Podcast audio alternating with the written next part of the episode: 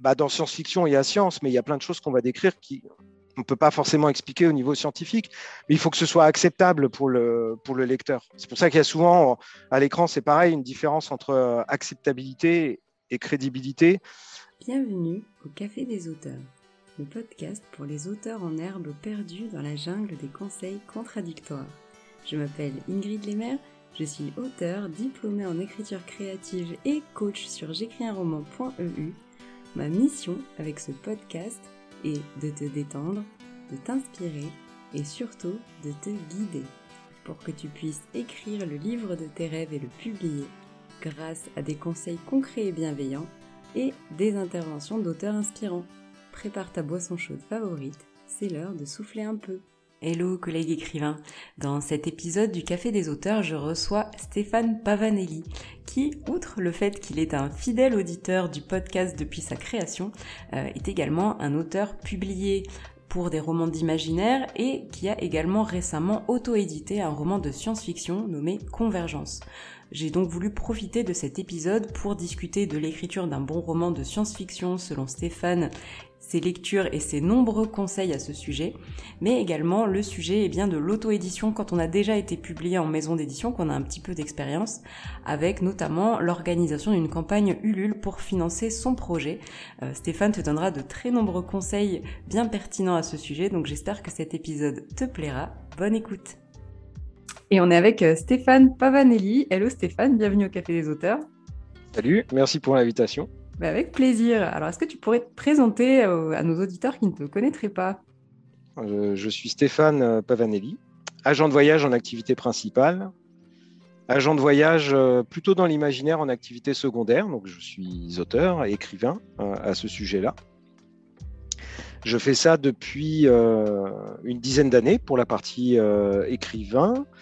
Donc j'ai publié quelques, quelques romans. Il y a La Voyageuse Diana qui est en deux tomes, qui a été publié initialement chez Numérique Livre, La Voix du désert et L'Arche des étoiles. Il y a Harmonie, qui est publié depuis 2020 chez Géfier Édition. Et il y a eu également Vie ma vie d'auteur, qui est une euh, série qui a été publiée au format numérique sur la plateforme euh, Doors, euh, ex-Rocambole. Donc, donc voilà, pour la petite présentation. Et du coup, tu écris euh, surtout de la science-fiction, un peu d'imaginaire en plus, mais, euh, mais principalement la science-fiction, notamment avec ton dernier euh, roman qui s'appelle Convergence. pourquoi ce genre en particulier? En fait, j'écris, j'écris vraiment dans tous les genres maintenant, mais c'est vrai que j'ai commencé plutôt par là. on va dire par l'imaginaire, tout, ce qui est fantasy, science-fiction, fantastique, avec effectivement une préférence pour la science-fiction. Euh, je pense au départ, la raison, euh, ça vient euh, probablement de, mes lectures. C'est par là que j'ai vraiment raccroché à, la reprise de la lecture, c'est la SF, clairement. je pense le, côté aussi stimulant d'imaginer un, autre monde. donc ça, c'est vraiment quelque chose qui, bah, qui me tient à cœur, et je pense pas mal d'écrivains, et le, côté aussi de la problématique ESI, qui est souvent propre à l'anticipation. Euh, et, si, euh, et si les abeilles venaient à disparaître, par exemple, pour, euh, pour Convergence. Donc ça, c'est c'est ce qui me plaît vraiment dans, dans la SF. Mais après, tous les genres me plaisent en fait. Il y, a toujours, je dirais, une spécificité, quelque chose d'intéressant à trouver, que ce soit quelque chose de contemporain, que ce soit dans la fantaisie.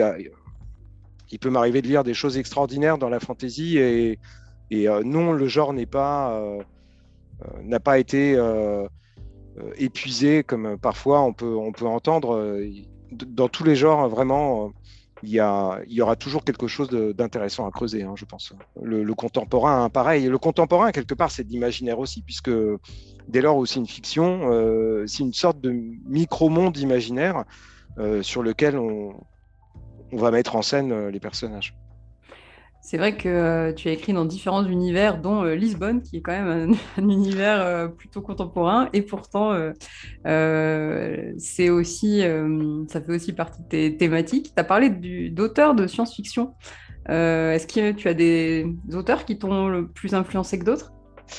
Oui, alors il y, en a quand même pas mal, mais ceux qui m'ont vraiment fait raccrocher à la lecture et après qui m'ont donné envie d'écrire, je pense en premier, c'est Orson Scott Card, donc un écrivain américain qui a publié la majorité de ses romans dans les années 80-90. Donc il est surtout connu pour les cycles d'Ender, mais il y a beaucoup d'autres romans qu'il a fait. Chez lui, particulièrement, c'est le cycle Terre des origines. Donc en anglais, c'est Homecoming. Euh, donc c'est une saga de planète opéra, presque euh, space opéra, euh, qui est en cinq tomes en fait. Et moi, quand je l'ai lu il, y a, une quinzaine d'années, j'ai pris une claque énorme avec ces livres. Je les ai trouvés incroyables. Je ne sais pas si j'aurai le même regard maintenant, probablement pas. mais en tout cas, ce côté hyper immersif sur les personnages, euh, la, quête qu'il doit accomplir et le voyage, parce que y a un côté quête initiatique qui est chez moi une thématique euh, que, que j'aime beaucoup explorer et, y revenir. Et euh, dans ces romans et ce cycle-là, il, explore vraiment ça. Donc, c'est en fait, en, deux mots, Terre des origines, c'est une sorte de réécriture du livre des Mormons ce qui a déplu à beaucoup euh, sur le public américain. C'est probablement pour ça que ces romans-là sont pas très connus euh, pour, pour cet auteur. Mais euh, enfin, moi, en tant que public francophone, et j'ai vraiment trouvé ça extrêmement intéressant. Donc, il y a le côté mystique, religieux, il y a le côté opposition foi et science. parce que c'est de la SF, il y a de la technologie, on apprend effectivement pourquoi cette famille de gens sont guidés, etc., par une âme supérieure. Et euh, vraiment, ces romans-là m'ont donné, euh, m'ont donné envie de, d'essayer de creuser le même côté immersif au niveau des, des personnages. Euh, voilà, de, montrer à chaque fois les différentes facettes. Euh, c'est surtout des aventures humaines en fait qui racontent dans ces livres. Même Enders sont des aventures humaines. Euh, et l'autre, l'autre auteur vraiment qui m'a peut-être plus marqué en fait, mais on, va dire que, je, que j'ai lu un petit peu après, c'est Pierre Bordage. Voilà, donc j'ai lu, je sais pas, il a publié tellement de romans, il doit y en avoir 50 ou 60, je sais plus. Moi, j'ai dû en lire une vingtaine, je crois. 15 à 20 romans, ce qui, ce qui est pas mal déjà. Au départ, c'est un ami musicien qui m'a prêté euh, Wang, qui est en deux tomes. Donc, c'est euh, de l'anticipation, en fait, avec euh, presque un, petit côté un peu euh, cyberpunk, en fait. Et c'est c'est brutal, c'est rock'n'roll, c'est racé, en même temps c'est poétique dans la description. Et, et quand il m'a prêté ce livre, euh, c'est super, et il fallait en lire d'autres. quoi. Donc euh, je suis tombé sur Les Guerriers du Silence. Très très dur à commencer parce que mal exposé, entre guillemets mal exposé au début, c'est quand même Pierre Bordage, mais il, a reconnu, hein, c'était un de ses premiers romans, son premier roman. Par contre, ça va tellement crescendo dans la suite euh, au niveau des tomes que il faut, si jamais vous n'avez pas lu Les Guerres du Silence et que vous commencez et que vous avez beaucoup de mal avec le premier chapitre, s'il vous plaît, continuez. Parce que ça ne fait que s'améliorer quand vous arrivez au tome 2, au tome 3, là, c'est apothéose. Euh, enfin voilà, il y, en a plein d'autres, hein, évidemment. Euh, le Feu de Dieu, un de mes préférés. Euh, donc il y a un petit côté La Route, mais qui est assez différent en même temps. Mais bon, c'est un côté post-apocalyptique. Donc un chouette roman. J'ai beaucoup aimé aussi Zoo City de Lauren Bucks, qui m'a pas mal influencé pour Convergence sur certains aspects.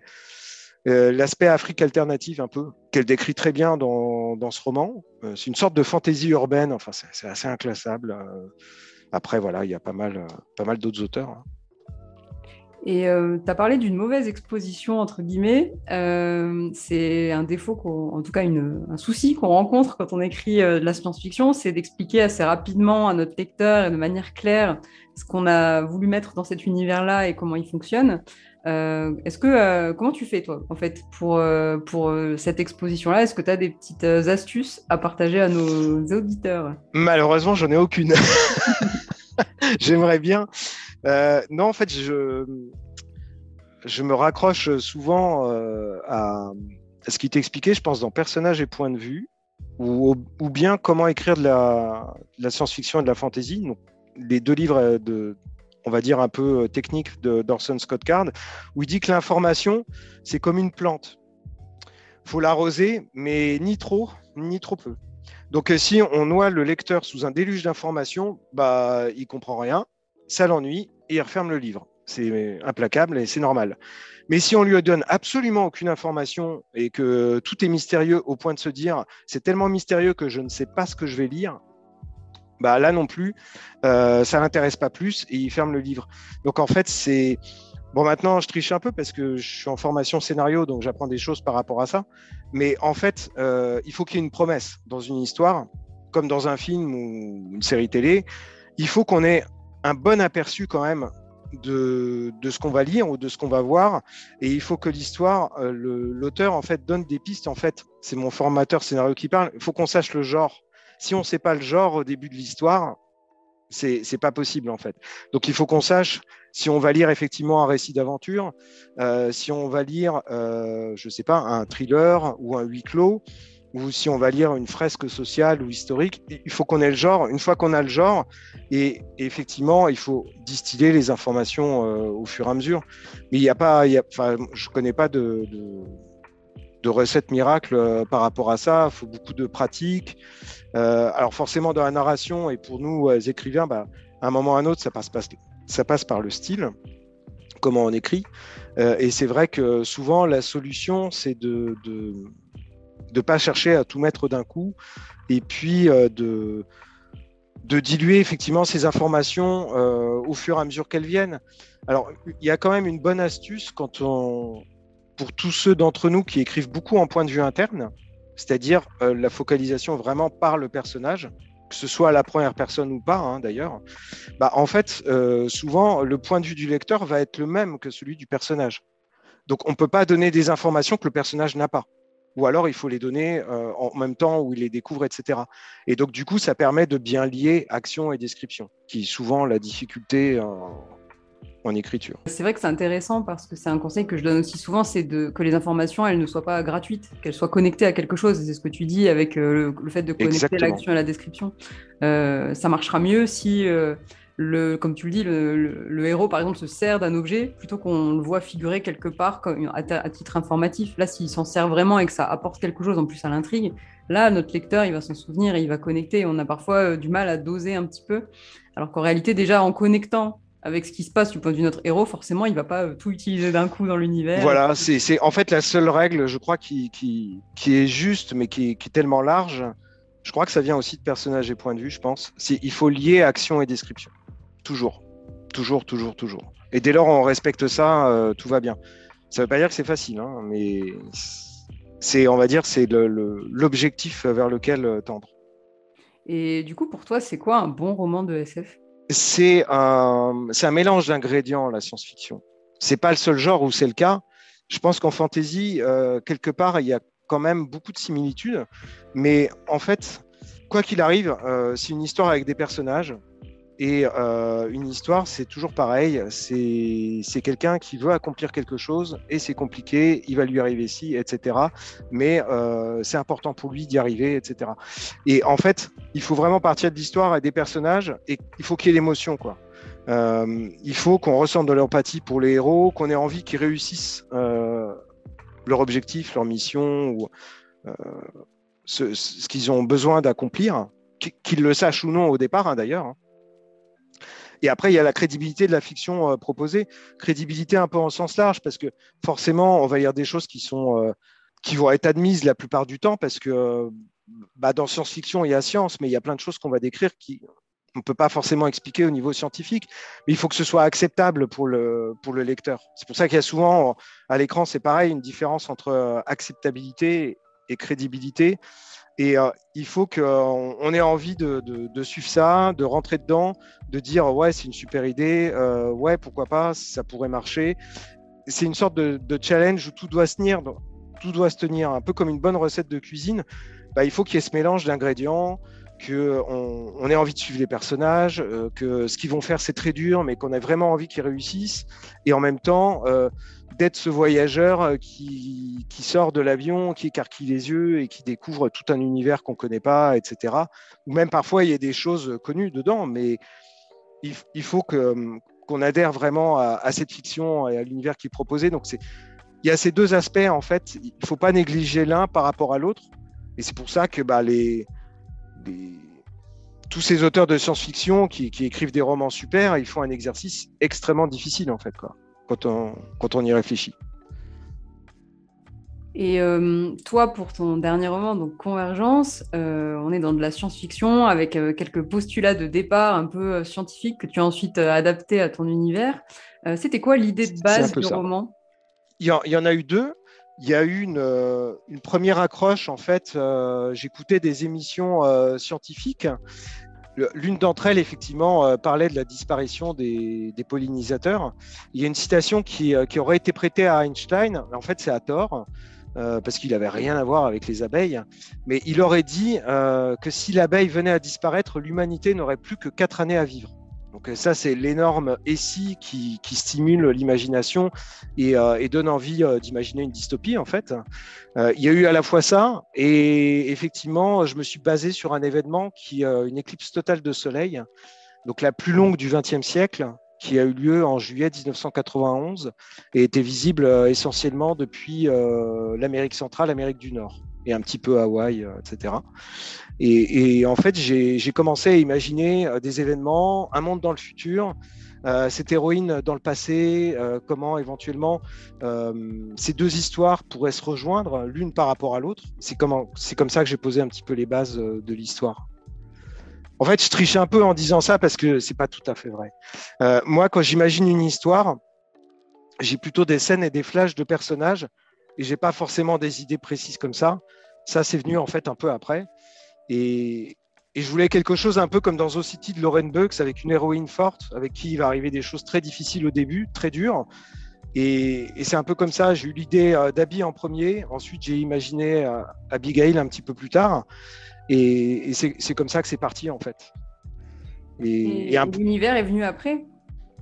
Un petit peu, ouais. Ouais, ah tout à fait. J'ai réfléchi, euh, voilà, comment, comment je pourrais intégrer euh, un monde futuriste euh, post-apocalyptique et, réfléchir aussi à des, sans comparer, mais on, a envie d'essayer de proposer quelque chose de différent et, d'explorer ça, euh, parce que quand on est écrivain dans l'imaginaire, on est un peu une sorte d'explorateur et de se dire, bah voilà, qu'est-ce qu'il aurait pu se passer, etc.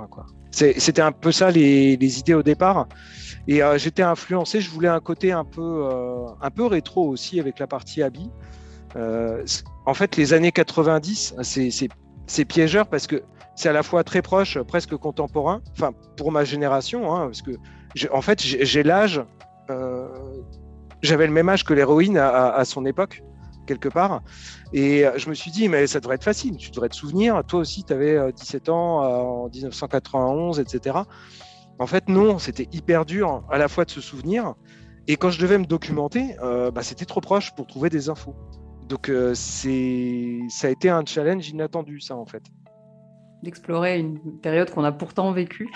voilà, et donc pour le côté un peu rétro, euh, on, va dire, c'est, bah voilà, c'est, moi j'avais en tête pas mal des, euh, même si c'est encore avant, euh, j'étais beaucoup sur des chansons de Jimi Hendrix et des choses comme ça. Euh, j'ai failli nommer les chapitres après des chansons de Jimi Hendrix, hein, d'ailleurs.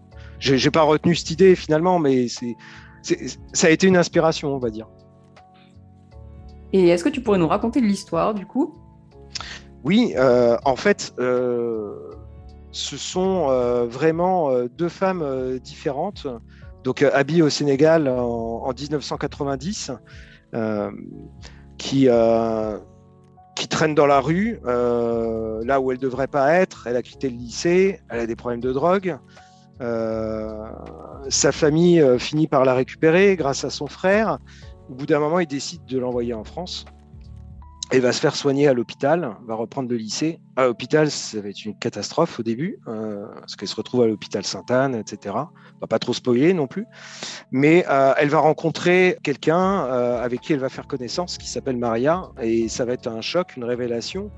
Et Maria va bientôt quitter, elle travaille à l'hôpital, elle va bientôt quitter son travail et elle lui dit bah, le, Je vais être libre comme l'air à partir de janvier 1991, je pars au Mexique. Euh, je voudrais assister à, l'événement qu'on peut voir qu'une seule fois dans sa vie, assister à l'éclipse totale de soleil qui va avoir lieu au mois de juillet. Euh, si tu veux me rejoindre, rejoins-moi Sauf que Abby, à ce moment-là, peut pas partir, euh, elle sait pas quoi faire, etc. Et plus tard, elle va essayer de la rejoindre. Il y a tout ce voyage qui, qui commence. Et en même temps, de l'autre côté, on a Abigail qui vient de perdre son emploi, qui travaillait pour une firme agroalimentaire.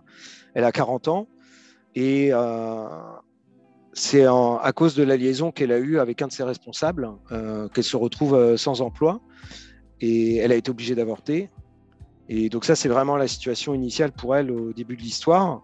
Et en même temps, elle répondait à des enquêtes sur le sommeil, elle acceptait de faire des tests scientifiques rémunérés, etc.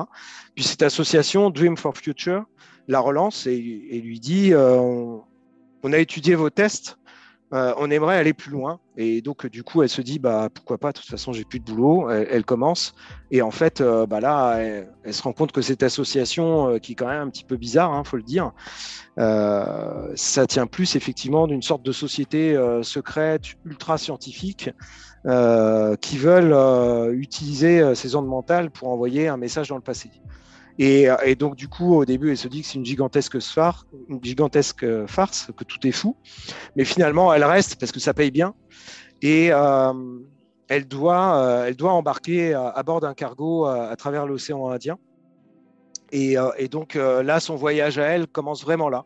Donc, d'un côté, il y a le voyage d'Abby pour rejoindre Maria au Mexique ça se passe pas bien, forcément, il y a plein de péripéties. Et il y a le voyage d'Abigail hein, euh, qui part de Port Elizabeth en Afrique du Sud, qui elle va traverser l'océan Indien pour euh, essayer d'envoyer un, message euh, dans, le passé, donc pour sauvegarder les abeilles. Et en fait, les, quêtes, ce sont des, sortes de quêtes initiatiques. Les quêtes de ces deux femmes vont finir par se rejoindre. Et c'est ça l'origine du titre Convergence.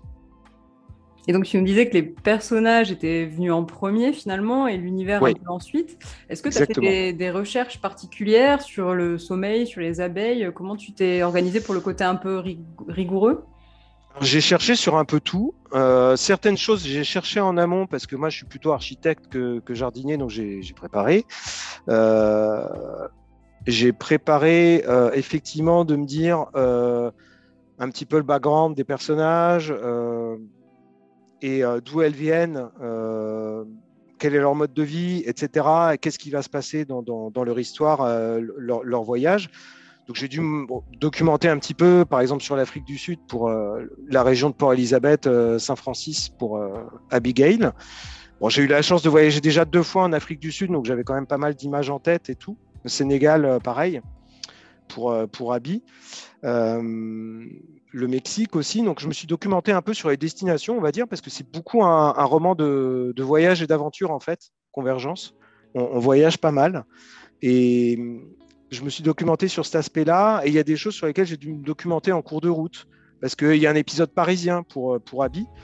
Et, là, il fallait chercher des, détails parfois incongrus. Euh, quand Abby vit à Aubervilliers, bah, quel transport en commun existait déjà? Le tramway était en construction, par exemple des choses comme ça, il fallait être précis, même si c'est que deux, trois lignes dans le texte, il fallait être précis sur, euh, ces choses-là. J'ai dû me documenter sur euh, Madagascar. Voilà, j'ai été bien aidé par une bêta lectrice d'ailleurs là-dessus, sur cette partie-là. Euh, et puis après, sur l'aspect scientifique, j'ai fait des recherches effectivement sur certains sujets, euh, je ne vais pas dire quoi parce que sinon ça va spoiler. et là, ça spoilerait trop. Donc ça, j'ai pas trop envie de, le dire, mais j'ai effectivement, euh, il y a à la fois un, sujet qui, concerne la physique nucléaire, qui, en fait pas tellement que ça abordé dans Convergence. On va dire c'est un prétexte. Et puis il y a un, autre sujet médical sur lequel je me suis documenté. Euh, et après, je ne sais plus ce que je voulais dire sur les sur les abeilles, oui, oui, j'ai dû me documenter un peu aussi, euh, à, la fois, euh, pas forcément par rapport à l'impact dans le futur que ça aurait, parce que je, pense que c'est difficile de se rendre compte maintenant. Il n'y a pas tant que ça des, articles qui vont vraiment nous dire. Bon, ce, serait. Moi, les dernières émissions scientifiques que j'ai entendues, c'est que si on n'a plus de pollinisateurs, c'est surtout que notre assiette va se vider, principalement. On va plus pouvoir manger de légumes, de choses comme ça. Donc, c'est pas tant cet aspect-là qui m'intéressait. Euh, c'était plus effectivement, euh, par exemple, il y, a une scène avec une ruche dans le roman qui se situe à peu près aux deux tiers du roman, euh, dans la partie 1991. Et là, avec la ruche, il fallait être très précis. Donc là, j'ai cherché des articles d'apiculture, de choses comme ça. j'ai posé des questions à des gens parce que il fallait que je connaisse toutes les fonctions des différentes abeilles, les ouvrières, les gardiennes, etc. Pourquoi ils utilisent un enfumoir, ce genre de choses. Donc ça, c'était des choses un peu techniques sur lesquelles j'avais pas forcément prévu de me documenter au départ, mais que j'ai dû. Euh, mais c'est ça qui nous fait plaisir aussi quand on est écrivain. C'est clair, c'est de devenir un collab sur des sujets un peu incongrus, comme le fonctionnement d'une ruche. Euh, ce roman-là, tu l'as financé avec une campagne Ulule. Est-ce que tu peux nous dire ben, déjà pourquoi euh, ce choix et euh, comment ça s'est déroulé pour toi? Il me semble que c'était une première. C'était c'était une deuxième, mais ah, presque une première. Ouais, pour La Voyageuse d'Ayanar, c'était une plus petite campagne. on a j'ai réalisé un, décor, un diorama qui représente la ville de Pyros. Et, donc j'avais pris un artisan à l'époque pour, pour, faire cette réalisation et on était passé par, par une campagne de financement, mais c'était pas, on va dire, le, le, même investissement en termes de temps, etc., ni euh, financier euh, d'ailleurs. Donc euh, quelque part, je connaissais un petit peu l'univers des crowdfunding, mais en même temps, là, c'était nouveau parce que il s'agissait de, bah, de chercher plus de gens, de chercher plus de fonds d'étaler ça peut-être un petit peu plus dans la durée et puis euh, de beaucoup euh, communiquer dessus. Donc euh, ça c'était nouveau et ça m'a obligé à sortir de ma zone de confort, à, enregistrer des vidéos par exemple, ce que je sais absolument pas faire au départ, des, choses comme ça quoi. Et tu étais déjà publié en maison d'édition, je pense notamment à Harmonie qui est publié chez Géphir. Euh, pourquoi avoir fait le choix de l'édition indépendante euh, pour euh, Convergence? Et est-ce que c'est une bifurcation définitive. Non, rien n'est définitif. je pense en fait, ce qui s'est passé, c'est qu'avant pandémie, je réfléchissais à, être hybride, on, va dire, et c'est un mot qui revient maintenant pas mal en, auto-édition ou chez les auteurs édités, hein, d'ailleurs, puisque en fait, ça veut dire qu'ils font les deux. en fait, moi, ce qui m'intéresse, sont les collaborations, que ce soit avec un éditeur ou en édition indépendante auto-édité, quelque part, on fait un petit peu le même travail, sauf que c'est l'auteur qui devient éditeur et donc qui finance, qui prend les risques, etc. Mais le, taf reste un peu le même, hein, en, tout cas celui que j'ai fait euh, pour Convergence. Et en fait, moi, ce qui m'intéresse, c'est vraiment de faire vivre les projets, ces collaborations qui se développent, qu'on arrive à, à, produire le meilleur travail possible. Et, c'est vrai que avec les éditeurs euh, traditionnels, on va dire, à compte d'éditeurs, euh, bah souvent, euh, il faut être très patient. Je sais que c'est un sujet qui est déjà revenu plusieurs fois dans tes épisodes, hein, donc on ne va pas le développer, mais il faut être patient, on attend les réponses, etc. Donc parfois, ça veut dire qu'il y a des périodes pendant six mois, un an, plus, plusieurs années, où on ne va pas forcément avoir d'actualité littéraire et autres. Et ça, moi, c'est un truc que je vis pas hyper bien. J'aime bien effectivement que mes projets y vivent. Et moi, mettre un, texte dans le placard, c'est quelque chose d'assez horrible que je, ne veux plus faire. Et je me suis dit en 2018-2019 que je réfléchissais à être hybride, à me renseigner, etc. À l'époque, les statuts, c'était hyper compliqué. Maintenant, c'est un petit peu plus simple. Puis, il y a eu la pandémie. Alors, c'est vrai qu'on on a bossé avec Géphir Édition quand même pendant la pandémie, parce qu'en fait, c'était déjà enclenché avant. Et on s'en est plutôt bien sorti, même d'ailleurs, vu le contexte. Et euh, avant, j'avais bossé avec Numérique Livre, une maison qui n'existe plus parce que l'éditeur nous a quittés. Et il y a eu l'expérience d'Ors Rocambole, euh, qui était très intéressante. Euh, mais on va dire là, c'est un autre média, c'est autre chose. Et donc, pour les romans, en tout cas, qui se destinent à l'impression papier, je me suis dit, bah là, on sort de la pandémie, etc. les éditeurs croulent sous les manuscrits, ils sont pas forcément dispo. Ça fait un moment que j'ai plus de contact avec eux allez, on y va, on tente euh, l'auto-édition, on va voir ce que ça donne. Euh, et, je vais apprendre des choses, ce qui a été le cas en fait. Ce qui peut m'améliorer en fait en termes de. J'en ai discuté euh, d'ailleurs avec mon éditrice, c'est que ça peut améliorer ma collaboration avec des éditeurs hein, d'ailleurs. Parce que je pense que la relation, elle devient plus pareille quand tu, sais ce que c'est que de faire des allers-retours avec un imprimeur, que, que tu n'arrives pas forcément à tenir les délais. C'est le sujet de fabrication du livre, mais il faut être un peu devin, hein, parce que c'est un, truc de dingo, hein, de, de, voilà, de, de, savoir euh, à quel moment euh, on, donne, par exemple, un, truc tout bête. On, on aimerait bien pouvoir donner toutes les infos pour faire un dépôt à la BNF en temps et en heure. Ah Mais comme on ne sait pas combien de pages il va y avoir dans le livre jusqu'au tout dernier moment, parce que l'imprimeur va décider de l'épaisseur de la tranche, eh ben, on est obligé d'attendre. Et comme on ne connaît pas le nombre de pages, etc., le poids, donc, euh, donc bref, on se retrouve, il y a une sorte de truc qui se télescope vers la fin où tout se retrouve un peu en urgence, euh, dépôt légal, euh, bon à tirer, impression, etc. Sans compter évidemment bah, il y a le travail édito, tout, tout, ce qui s'ensuit. Hein. donc je pense que c'est intéressant de, en fait, d'être hybride, moi, ça peut m'apporter un côté professionnalisation qui, je pense, est utile pour des collaborations avec des éditeurs classiques. Et euh, ce que j'apprends avec des éditeurs euh, peuvent enrichir ce que je pourrais souhaiter faire en termes d'édition indépendante. Moi, j'avais posté ça il n'y a pas très longtemps sur un article. Moi qui suis musicien aussi, je compare ça souvent à la musique.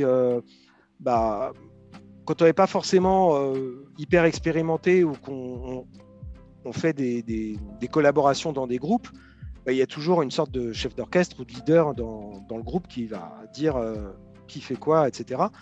Mais euh, après, on peut avoir envie de faire son propre disque et, de dire je vais bosser avec tel batteur, je vais prendre tel bassiste, etc.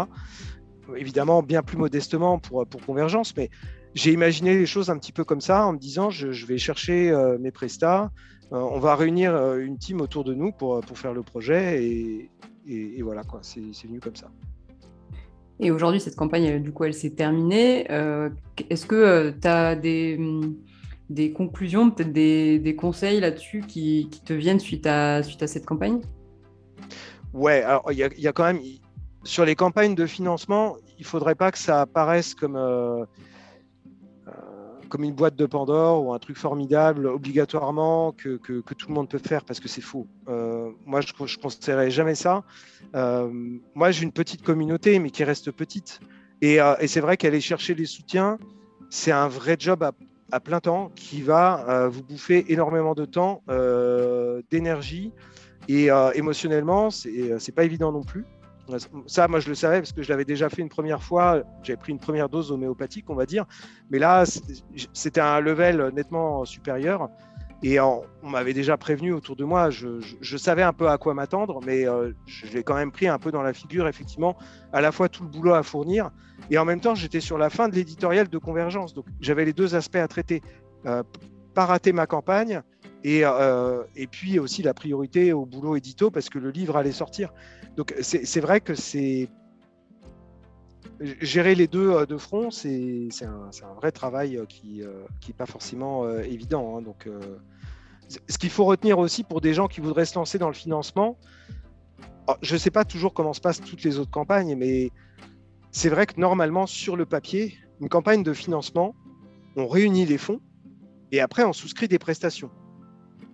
Mais dans la pratique, souvent ça ne se passe pas comme ça parce que comment vous voulez faire de la pub sur votre campagne si vous n'avez pas de visuel? Si vous ne savez pas ce qu'il va y avoir dans votre produit, que ce soit un roman ou autre chose. Donc quelque part, vous êtes déjà un petit peu obligé de vous engager et ensuite vous allez chercher des fonds. Donc euh, bah, forcément, c'est stressant parce qu'il euh, faut rentrer dans ses frais, etc. Euh, donc, donc voilà, hein, ça fait partie du, je dirais, du jeu quand on, quand on utilise ça. Par contre, euh, quand ça marche, bah, c'est un tremplin qui me permet de, faire des choses euh, super, hein, parce que on, sort de sa zone de confort, euh, on, a des soutiens parfois inattendus. J'ai eu des soutiens d'une scénariste dans, le cinéma, par exemple, qui s'appelle Isabelle, que je salue. voilà, donc il se passe aussi des trucs formidables, mais c'est beaucoup de travail. C'est clair que c'est un travail, euh, comme tu le disais, à plein temps, déjà rien que de chercher des fonds, en fait. Il y a des gens qui font ça à longueur de journée, c'est leur métier. Et en plus, toi, tu avais vraiment la casquette, entre guillemets, du chef de projet euh, de l'édition de ton livre, l'éditeur en chef, hein, on va dire. Euh, et les deux se déroulent souvent en même temps dans beaucoup de campagnes Ulule. J'ai rarement vu ça pour des, des livres. Voilà, on a, on a bouclé avant et maintenant on peut faire la campagne, c'est très rare. Et puis du coup, il n'y aurait pas forcément besoin d'une campagne. Enfin bref. Et c'est vrai que du coup, euh, je te rejoins sur le fait de ne pas forcément le conseiller à tout le monde et je dirais de ne pas forcément le conseiller à des personnes qui, débutent complètement et, et dont c'est peut-être le premier projet, etc., je dirais de se faire peut-être plutôt la main sur autre chose d'abord. Je ne sais pas si tu me rejoins là-dessus. Complètement. Complètement. Et le, bon indicateur, il faut avoir, parce que quasiment tout va passer par Internet, donc les réseaux sociaux, avec ce que ça comporte de bien et pas bien ça a l'avantage d'être euh, gratuit hein, pour l'essentiel, hein, sauf si on passe par des pubs euh, financées, etc. Mais euh, donc il faut, il faut avoir un nombre conséquent d'abonnés sur Instagram, Facebook, Twitter, etc. Et, et c'est vrai que si vous n'avez pas une grosse communauté, en fait, la communauté doit être en rapport avec la somme que vous voulez réunir ou au nombre de contreparties si vous tablez par exemple sur un nombre de précommandes.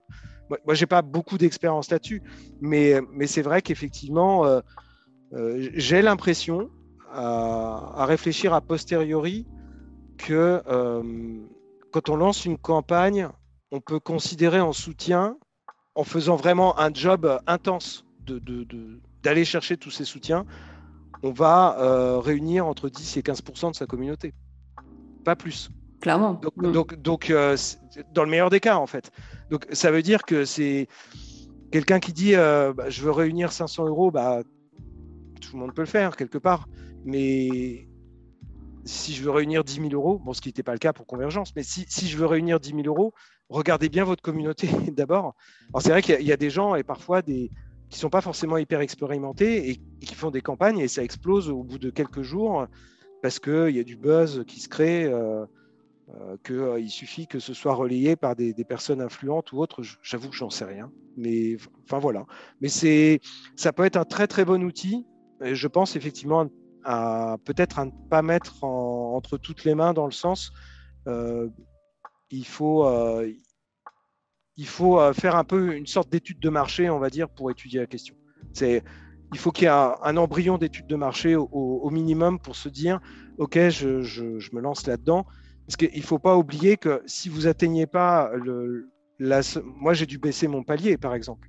Si vous atteignez pas la somme demandée, bah, tous les soutiens récupèrent leur argent et vous, vous n'avez plus rien. Donc il faut bien comprendre que ça, c'est la condition des financements participatifs. Et effectivement, on voit beaucoup, euh, je trouve, enfin en tout cas quand on se balade sur l'Instagram littéraire, on voit beaucoup les succès, les campagnes Ulule qui explosent. Bah oui, forcément, parce que ces personnes-là sont celles qui, ont le plus de portée, le plus d'abonnés, donc ces posts-là, ils vont forcément plus arriver à nous que justement les toutes petites campagnes, peut-être celles qui ne fonctionnent pas. J'imagine qu'il y en a quand même quelques-unes, même si on ne les voit pas, elles sont là. On voit souvent que le positif. Hein. Là, dans ce cas-là, je trouve que c'est vraiment le cas.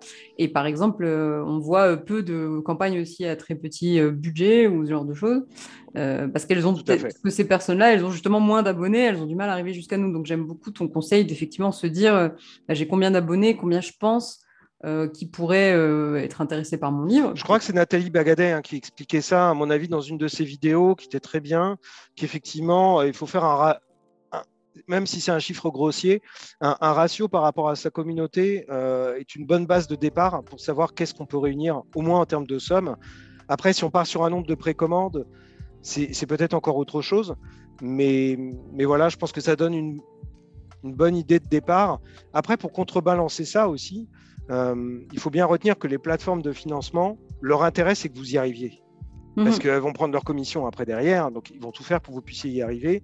Et euh, s'il y a des choses à ajuster en cours de route, ce qui moi a été mon cas, euh, elles, le permettent. elles le permettent parce que comme ça, tout le monde est gagnant, parce que vous, finalement, vous réunissez quand même peut-être pas la somme prévue au départ, mais vous réunissez une somme qui va quand même être importante pour euh, financer votre projet.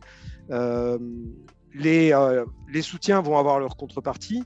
Et puis la plateforme va quand même toucher une partie de ses coms.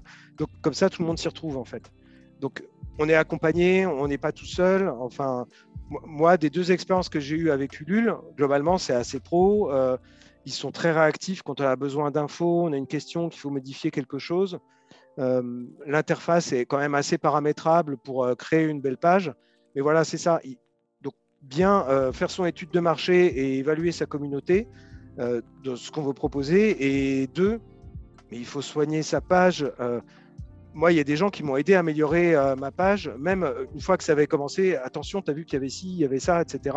Et, c'est vrai que c'est hyper important. Il, faut, ça fait appel à plein, plein, plein de qualités différentes. Il faut être un peu graphiste, il faut être euh, chargé de com, il faut être vidéaste. et puis il faudra à un moment ou à un autre prendre beaucoup son téléphone et chercher son noyau dur parce que ça vient toujours de là, ses amis, sa famille, etc. Et puis après, c'est eux qui vont éventuellement être capables d'aller chercher les proches ensuite et d'élargir le cercle.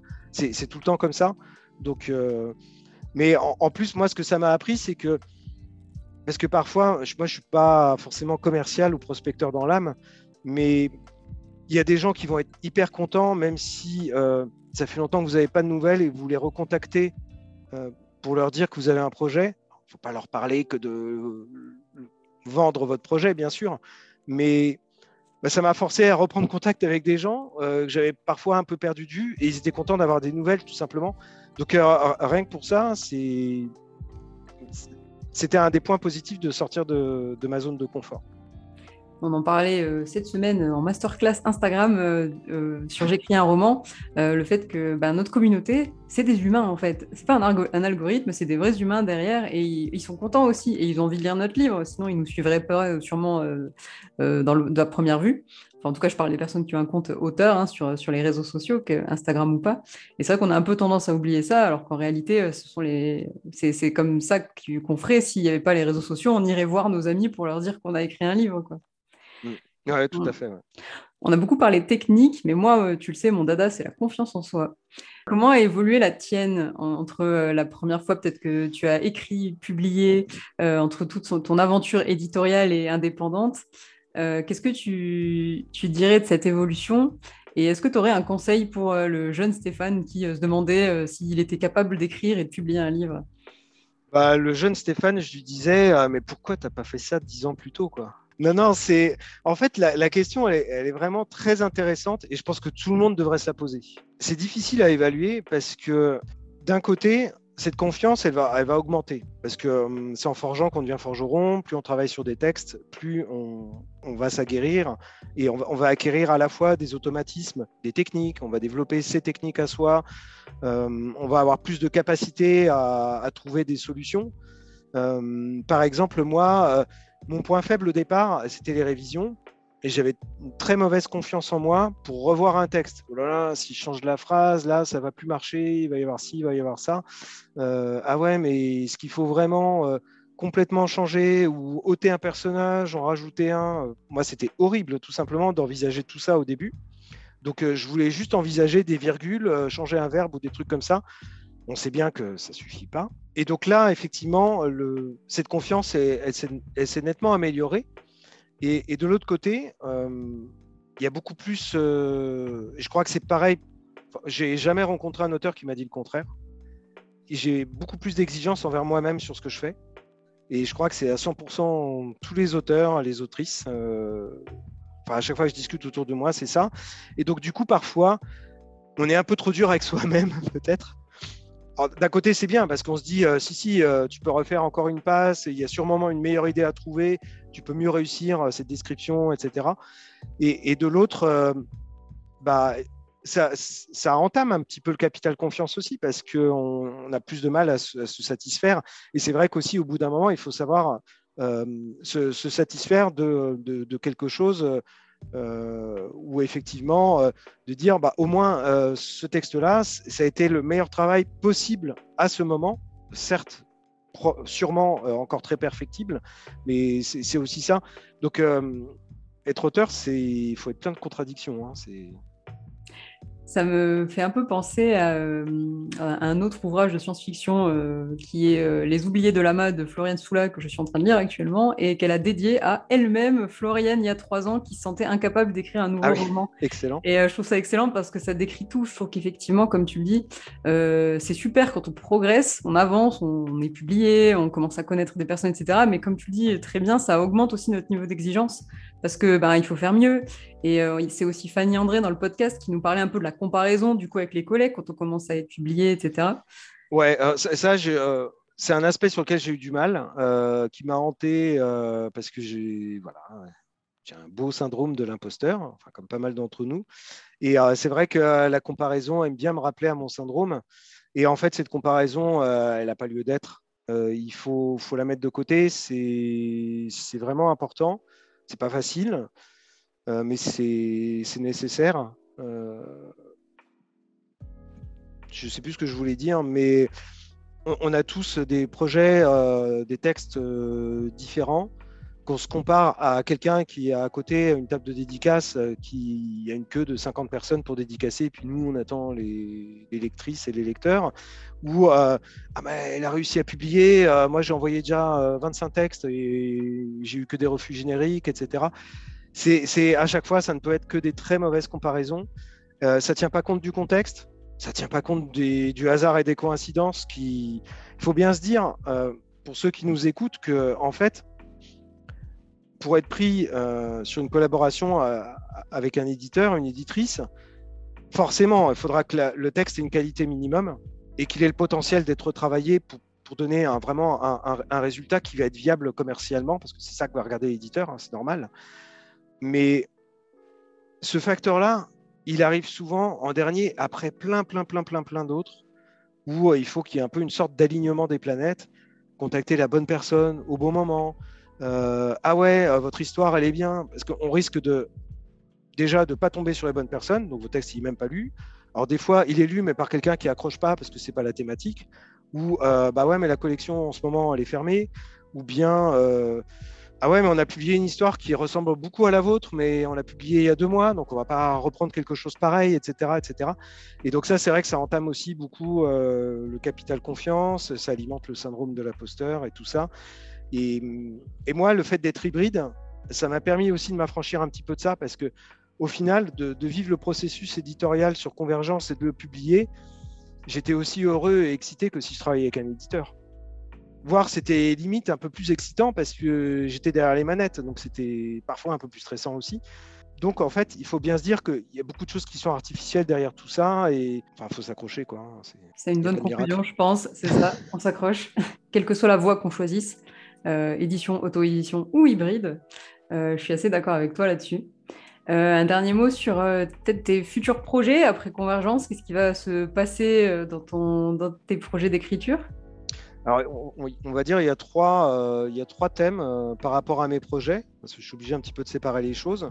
Il y a les rééditions, puisque bah, La Voyageuse d'Ayanar euh, est, en dormance, puisqu'il n'est plus sur le, en vente et disponible sur les plateformes en, tant que, roman. Donc j'envisage bien de le, retravailler, de le rééditer.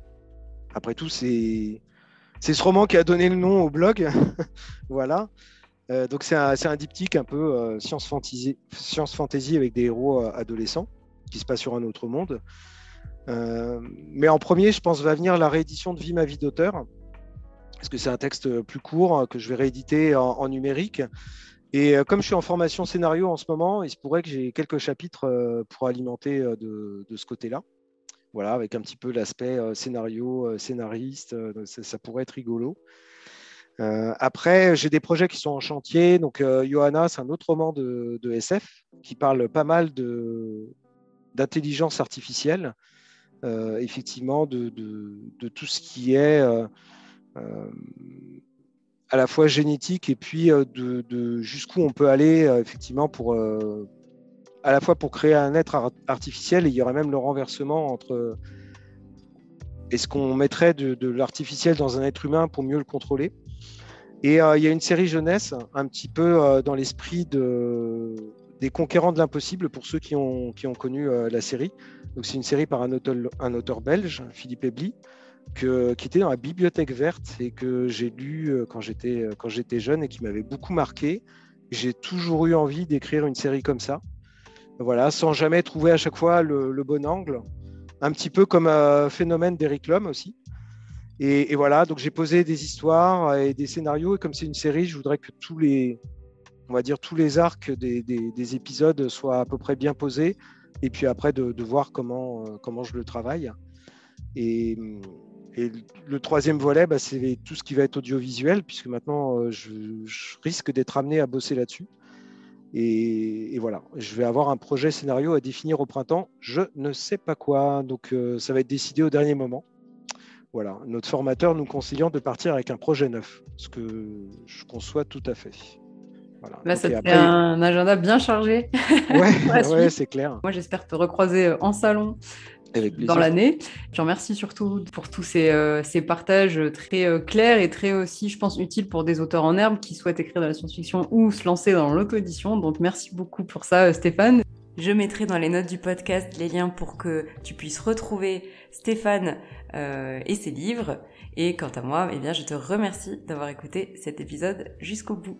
Merci beaucoup d'avoir écouté cet épisode jusqu'au bout je te propose de rejoindre la communauté J'écris un roman sur Discord. Tu trouveras le lien dans les notes du podcast pour eh bien, rencontrer des collègues écrivains, recevoir des avis sur tes extraits ou encore participer aux sessions d'écriture collective toutes les semaines. À bientôt au Café des auteurs